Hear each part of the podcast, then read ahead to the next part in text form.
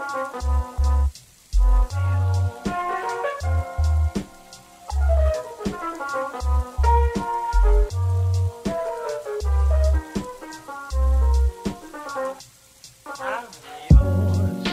up, everybody? This is Dr. Andy Wilczek, and this is the premiere episode of Untenured Tracks. We had launched this podcast a couple of weeks ago under the name Oh the Humanities, and then while we were in the process of getting it up on Spotify and iTunes, realized that there was already an active podcast with the same name, so immediately changed the title of this to Untenured Tracks. In our premiere episode, we talk with Shauna LeSueur from the University of Connecticut Shauna is a training and outreach program manager and an English instructor. Shauna talks to us about her path through academia as well as her research and scholarship. She has spent a lot of time in Los Angeles working with a Cambodian film festival. It's a really amazing story. The work is incredible. So I hope you enjoy the show.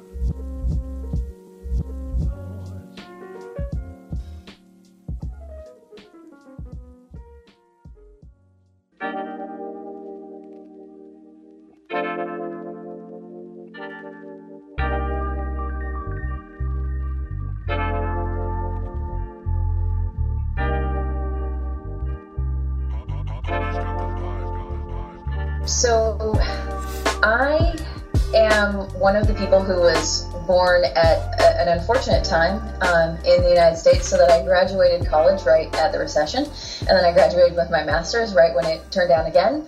Um, so 28, uh, 2010, um, and, and so I have very much at the forefront of my mind been trying to make sure that I was as marketable as humanly possible the whole time I was going through my graduate career. Like, please let this get me a job.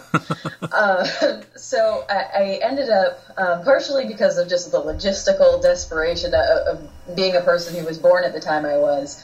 Um, but then also because I, am kind of um, eclectic in my academic interests, I, I ended up getting a, a handful of different degrees and experiences that I, have kind of been able to, to, hodgepodge together in a way that I, I, think is really fun for me intellectually and potentially.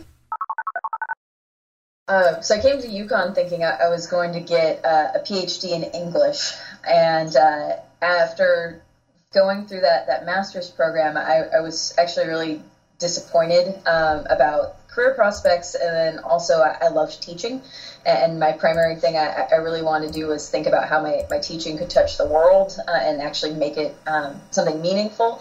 Um, and, and, so I really started thinking about ways that, that I could be more active. Um, the, the scholarly, just sitting in a room thinking about literature wasn't as fun for me. Um, I love that part, but I needed it to be a piece, not the yeah. main thing I was doing. Um, so I, I, ended up getting a, a, graduate certificate in human rights as part of that and connecting with a bunch of people um, in different spaces across the campus. Mm-hmm. Um, and that's actually what started my, my really weird um, administrative career. Um, I, I, started working with folks who uh, work in a place called Community Outreach. It's our volunteer center. Um, and I did their external media for mm-hmm. public relations for them, and, I was one of the first people to get us this big national award uh, for the, the work that was already being done. It was just getting it recognized. Uh, so I started simultaneously being a, a graduate student um, and someone who was working uh, on administrative processes. Um, when I, I made a shift, um, I left my, my first master's program and went into international relations, um, completely different field um, and then got a women's studies graduate certificate.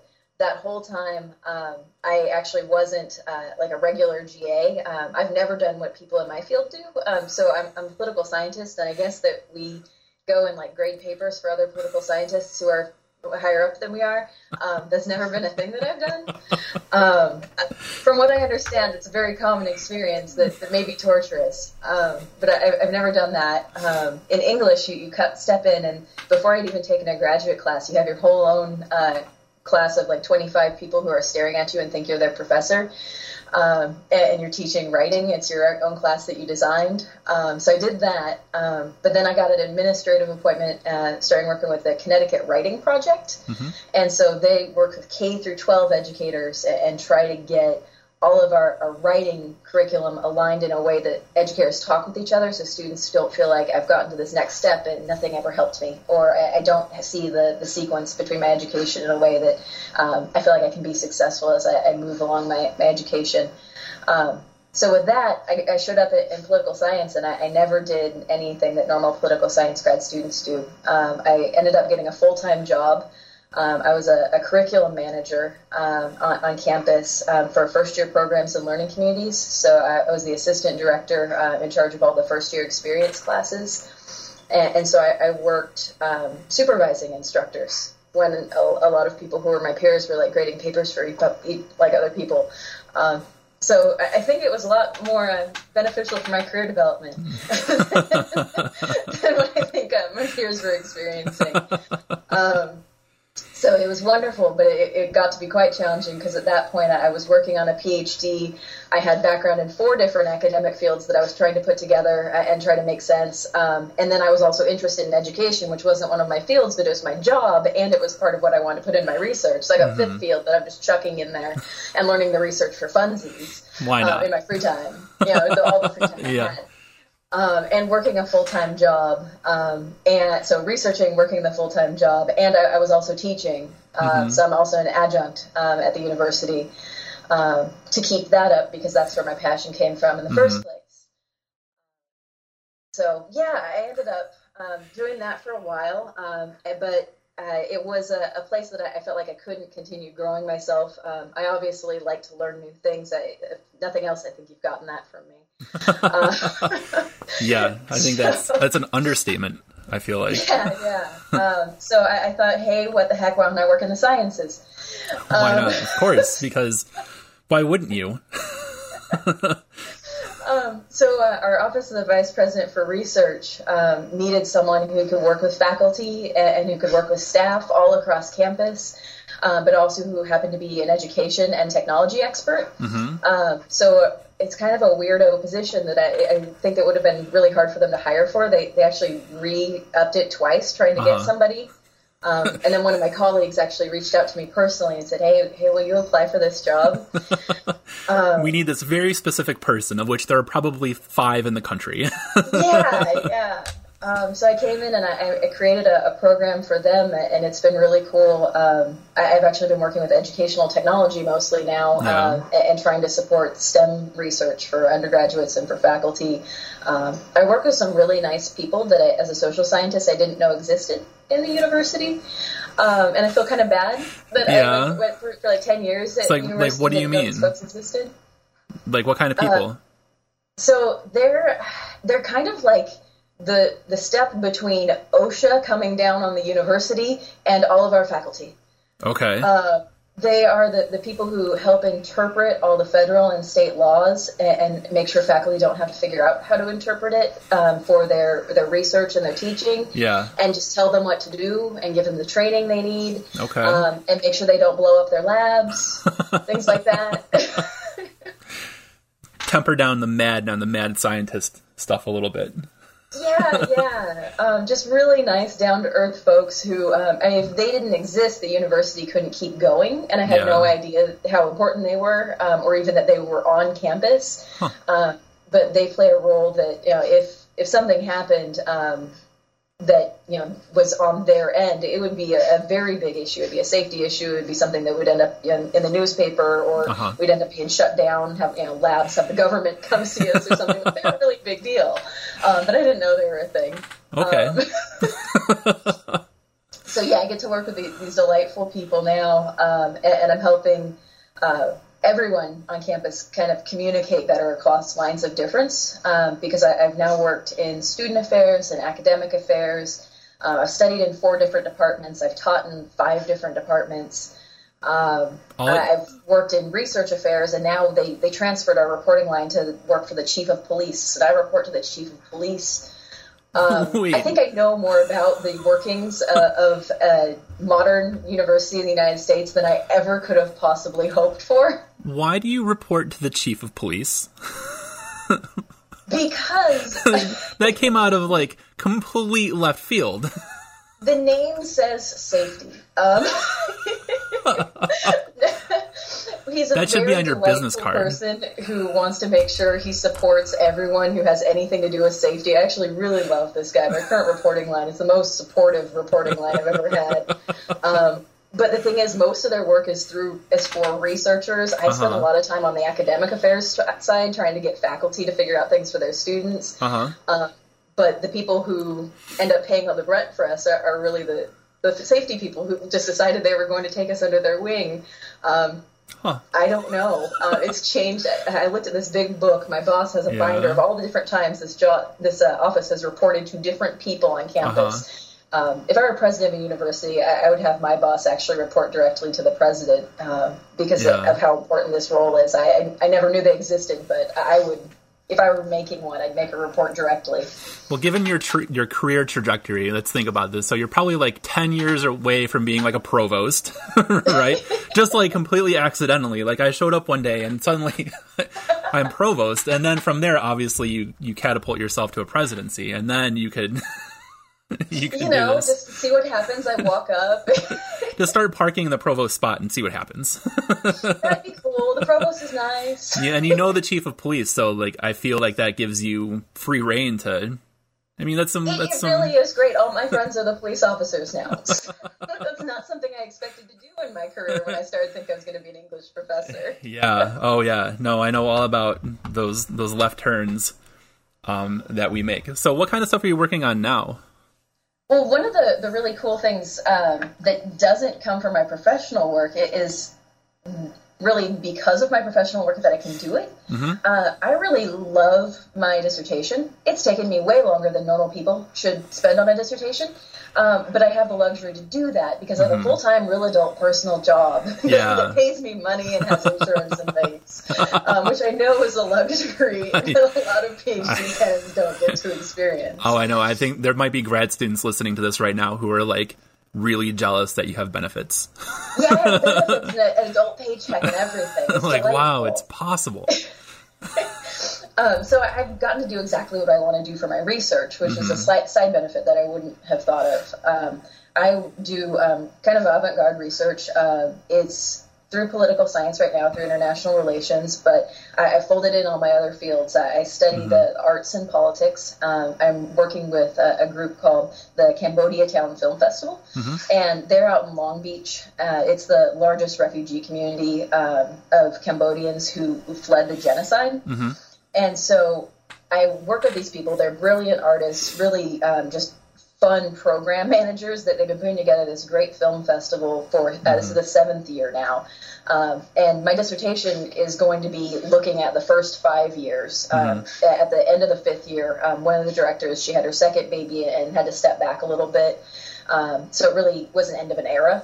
Um, Yeah. So I have this whole period of time where I can talk about how it evolved, where it started, and how they um, planned their, their activism, what kind of films they thought were valuable, what kind of art was coming out of Cambodian American and Cambodian genocide histories, Yeah. and put that uh, on parallel with what was happening or not happening as far as justice um, internationally, um, because we, we didn't see uh, a lot happen for the Cambodian and Cambodian American people um, coming out of truth commissions for most of their lives. There's a whole bunch of si- silence, and when it finally started to happen, it was about the time of the Cambodia Town Film Festival, and people had gone on with their lives uh, and not known anything, grown up not knowing their family's history. Yeah. So then this film festival was filling a gap when they weren't seeing it coming from their international justice, and even with what the proceedings have come through, um, it basically ended this year. Most of the folks who remain perpetrators are dead or dying, um, and, and haven't really suffered any consequences. And only the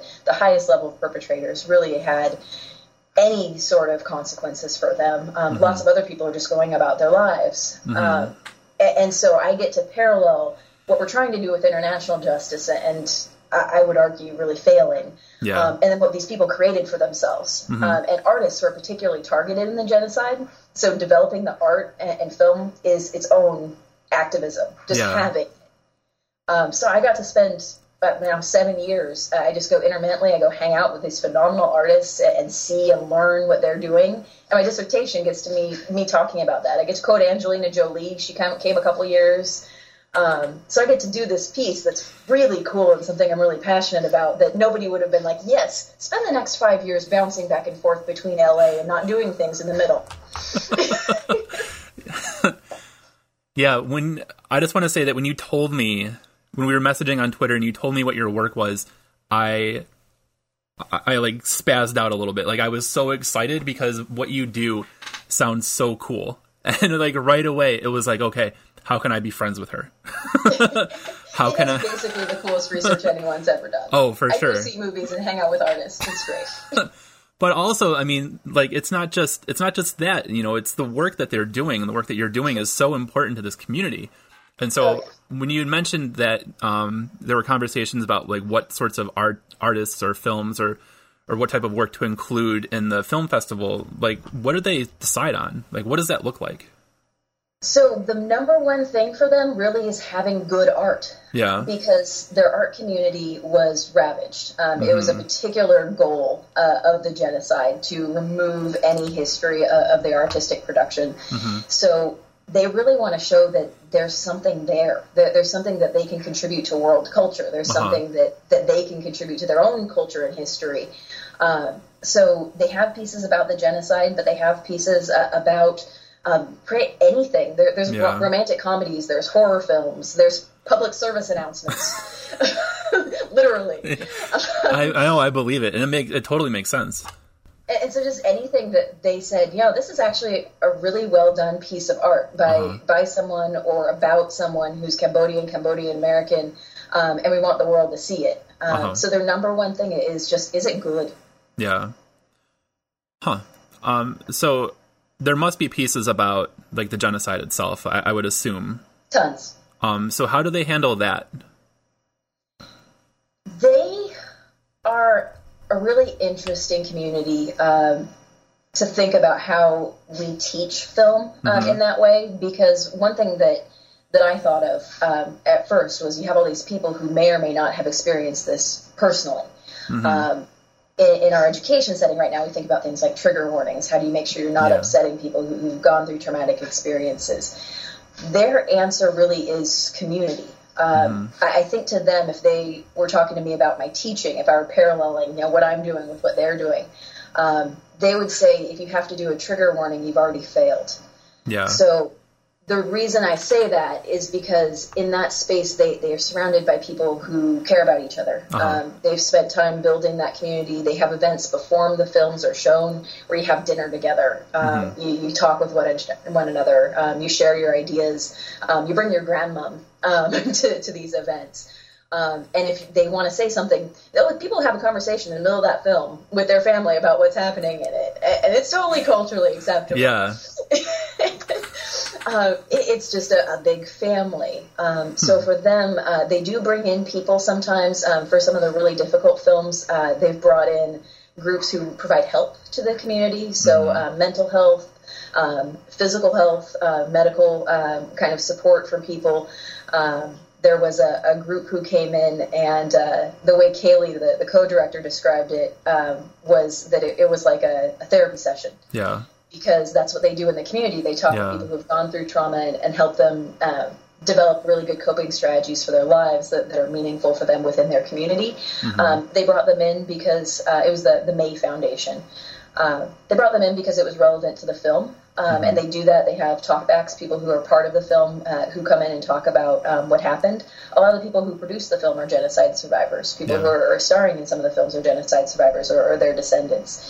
Um, so they did it just by being authentic and treating people with kindness. Um, they welcome everyone.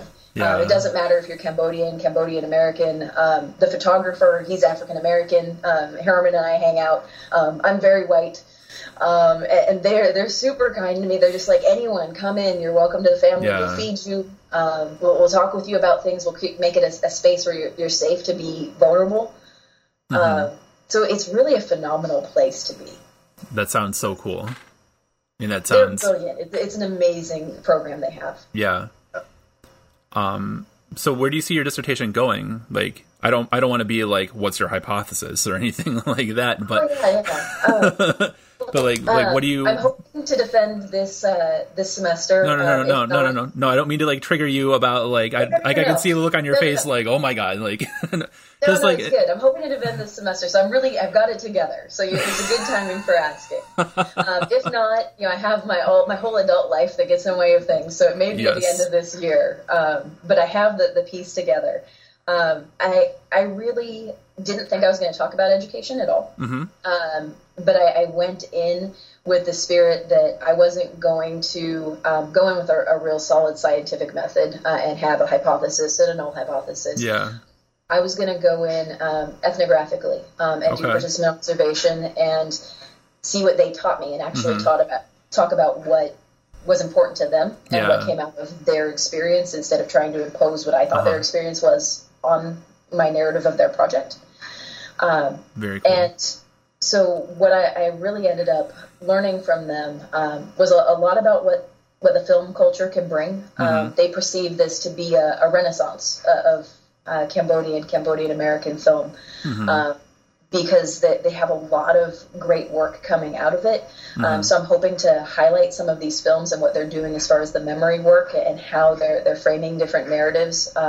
I'm really excited about this festival because the diversity of narratives. yeah It's not telling the genocide from a, a single perspective, Mm-hmm. and it's not telling the Cambodian American experience or the Cambodian experience just through the lens of the genocide. Um, you see things happening uh, parallel. They happen during the genocide. They happen to people who are survivors of the genocide, but they have lives that are not just defined by the genocide. And I think that's something that's really important for this generation of Cambodian Americans, uh, based on what they've been telling me. Um, that they're not only the history of the genocide. Yeah. Uh, they, they have something to offer. Um, and, and so I'm going to look at the way that this narrative um, has emerged out of their festival and, and kind of compare it to the the less compelling narrative that were coming out of um, the the tri- tribunal.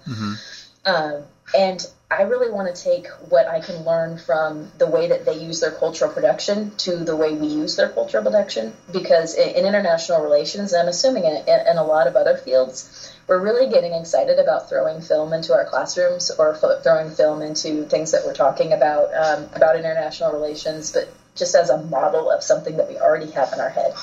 You know, this is our theory of international relations. This fits our theory nicely um, or you know, this is a, a topic that we're talking about. I'm going to give you this one idea of these people, and now that's your single story of those human beings, and that's all you're going to think about those human beings. yeah Um, because a lot of our students don't even know Cambodia exists, for example. Um, I was teaching a, a genocide and narrative politics class, and I had this wonderful student who I, I love. He's a very smart young man, um, but he admitted that he got to my class as a junior and, and didn't realize that Africa was not a country.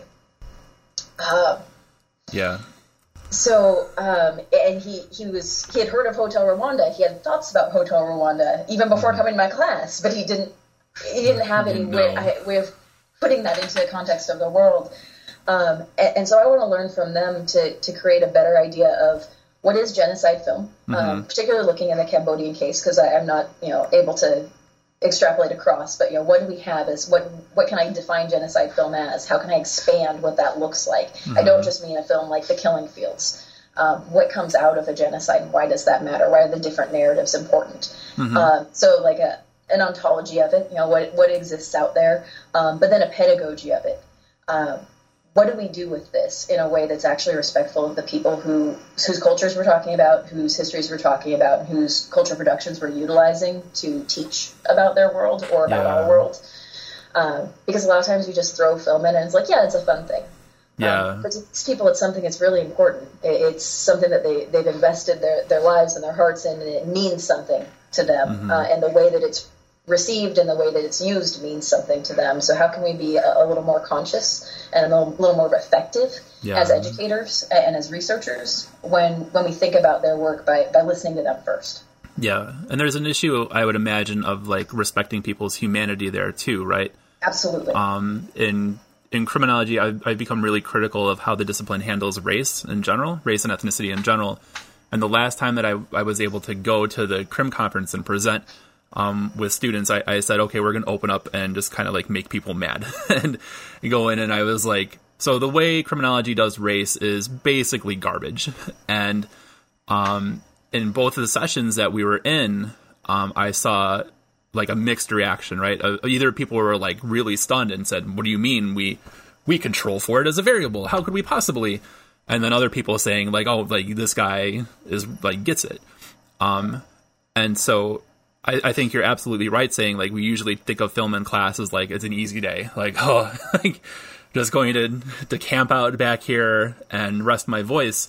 But you know we're putting work out there that is really important to people, and I think yeah. with this stuff that you're talking about, there there runs the risk of like maybe maybe not so much for people who are studying it or people putting it together, but I'm imagining like a classroom hearing about this and kind of almost like I hate to use the analogy, but it's almost like here's this this horrible thing that happened to these people. Let's go and, and look at them like they're a living museum exhibit or something like yeah. that, right?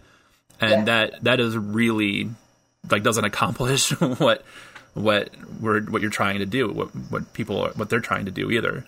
Um, so and so kind of along that line, um, I was wondering, have there been any has there been any pushback from like within the community to this from people who might say like you know, like you said, we're not just the genocide. We're defined by way more than the genocide. Um, has there been any pushback to from people saying like, why are we still talking about this? Do you know what I mean?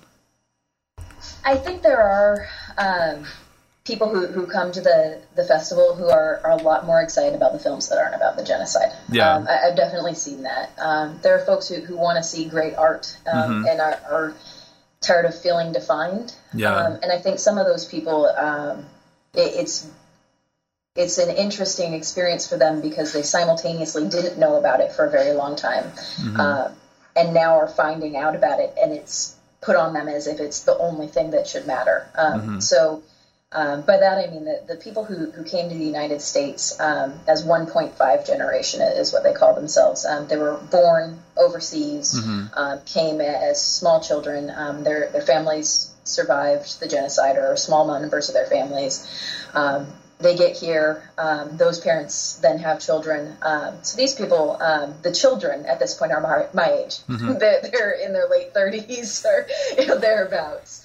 Um, so the, the children are full on adults, mm-hmm. um, but the world wasn't talking about the genocide at that time, and, mm-hmm. and the survivors weren't talking about it. Um, the survivors had been through something terrible. They were trying to get their life together. Yeah. Um, they didn't tell their children about this all the time. Many of them didn't. Um, and their children are only now really mm-hmm. coming to learn about it. There are people who, who come to the, the festival every year um, who are about our students' age, you know, mm-hmm. 18, 20, um, and it's the first time they, they've learned anything about it, and they're Cambodian American. Uh, they're people who, who, this is their family's history. Yeah. Um, and this is the first time they, they've heard anything about it. So that's that's really interesting to me because we live in a culture that is like hashtag never forget, right? Yeah. And so the fact that that an entire generation of survivors would kind of consciously work towards not like the erasure of their history, but I mean, for all intents and purposes, just kind of forgetting about it or, or not wanting to talk about it. Is there a reason why they made that that decision? Well, in Cambodia, it's still not a thing people talk about so much. Uh-huh. Uh, in Cambodia, um, the one of the people who I work with, he's a, a brilliant artist. He's a, a rapper named Prach. Um, he he's been asked to leave at times. Uh, really? Because he um, raps about the the genocide. Um, he goes to schools and educates people. Uh-huh. Um, and, and being outspoken is not welcome. Um, so it, it's something that people are talking about more. The, the films are coming yeah. out. Obviously, there's the tribunal, um, but that's only happened in, in the last decade or so. Mm-hmm. Uh, this happened when you know these people were born, when 30 years ago, it was in the mm-hmm. 70s. so I mean, it's more than 30 years ago now, right? Yeah.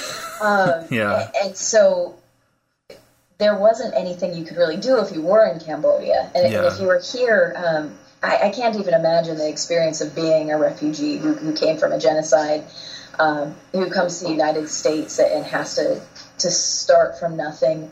Um, a lot of the people who had these experiences, um, they were put into forced marriages. Mm-hmm. Uh, so they were specifically paired with people who had as little in common with them as possible.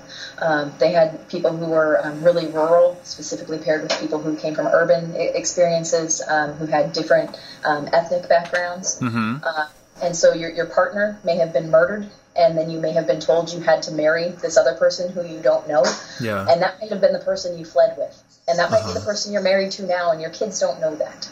wow. Um, I I mean, I, I cannot possibly fathom what it, what kind of courage it took to, to do what these people have done. Yeah, I I honestly don't even know what to say to that. Right? I mean, stories like that I think are really important just in genocide, genocide scholarship in general, because I don't know. I, I teach a violence course, and so I, I cover genocide, um, not in great depth, um, but definitely rethinking, you know, based on this conversation, like how could I how could I do it better than than just going through like different types of genocide and different reasons why people participate, and then we watch The Pianist, and, Yeah. and See, I mean, we do it. We all do it. yeah, yeah, um. And so the the forced marriage thing, and I'm I'm completely ignorant in many ways, and so I will, um, say so here. Was that was the forced marriage thing something that was coming from the from families, or was that a government?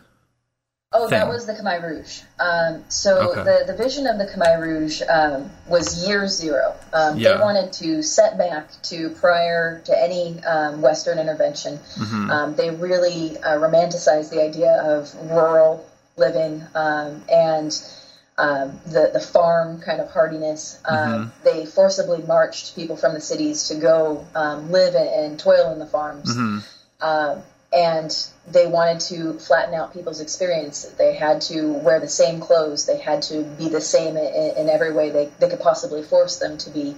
Um, and, and one way was to make you forget who you were or, or what your connections were. Um, you're all one family. You, you Yeah. didn't have your own family members. You you ha- you're all part of the Khmer Rouge. Um, you didn't have personal connections. You didn't have personal belongings. You were part of the, this one group, um, and, and so a lot of the the people who ended up surviving ended up surviving under a very very strange conditions um, for for what um,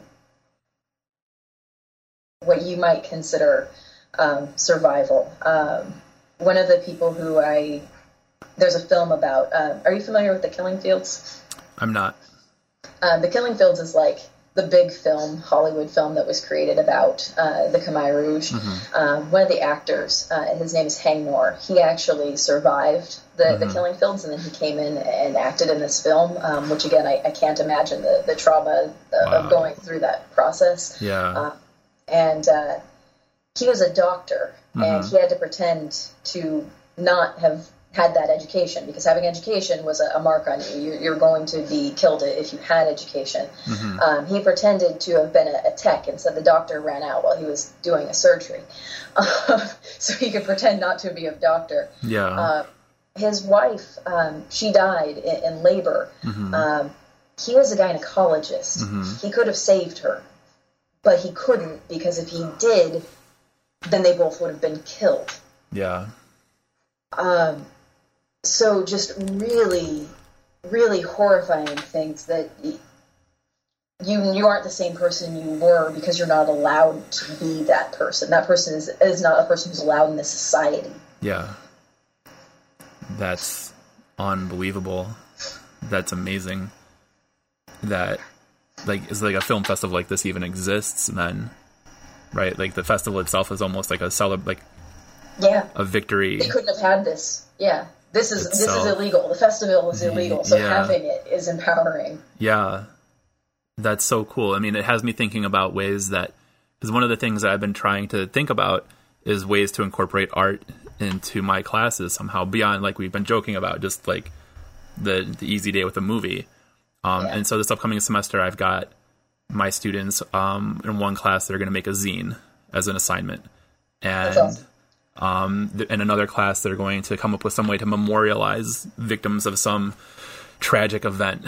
Um, and so just try try to get that that going. And so I, I'm thinking like um, other ways to use art like this uh, for for some group that's been kind of disenfranchised um, as a way to do that empowerment work. Have you come across anything like that like that? So as you tell people about the work that you're doing, have you been able to like build a a network of other film festivals and stuff like that, or Are we oh, still? absolutely. There's brilliant work all over the world. Uh, the, I'm really excited. I have a whole career of just start talking about art and politics. There's far too much. Yeah. Um, so I, I put together a, a conference, workshop kind of conference in Australia last summer um, with some colleagues. Uh, a couple from, uh, one from Australia, one studying in Australia who's from the, the UK and Italy, um, and then one from South Africa. Um, and we had people come from all over the world.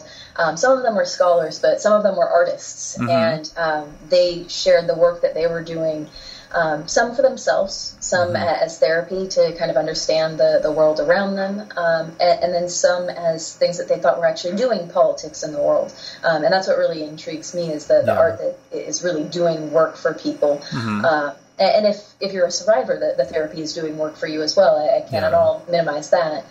For Um, sure. But yeah, we, we met uh, painters, um, there's people who are doing uh, art based on uh, experiences of war, um, and then people who are curating art with the artists. Um, there was a really interesting piece. Um, they're doing a 9 11 art installation in Australia.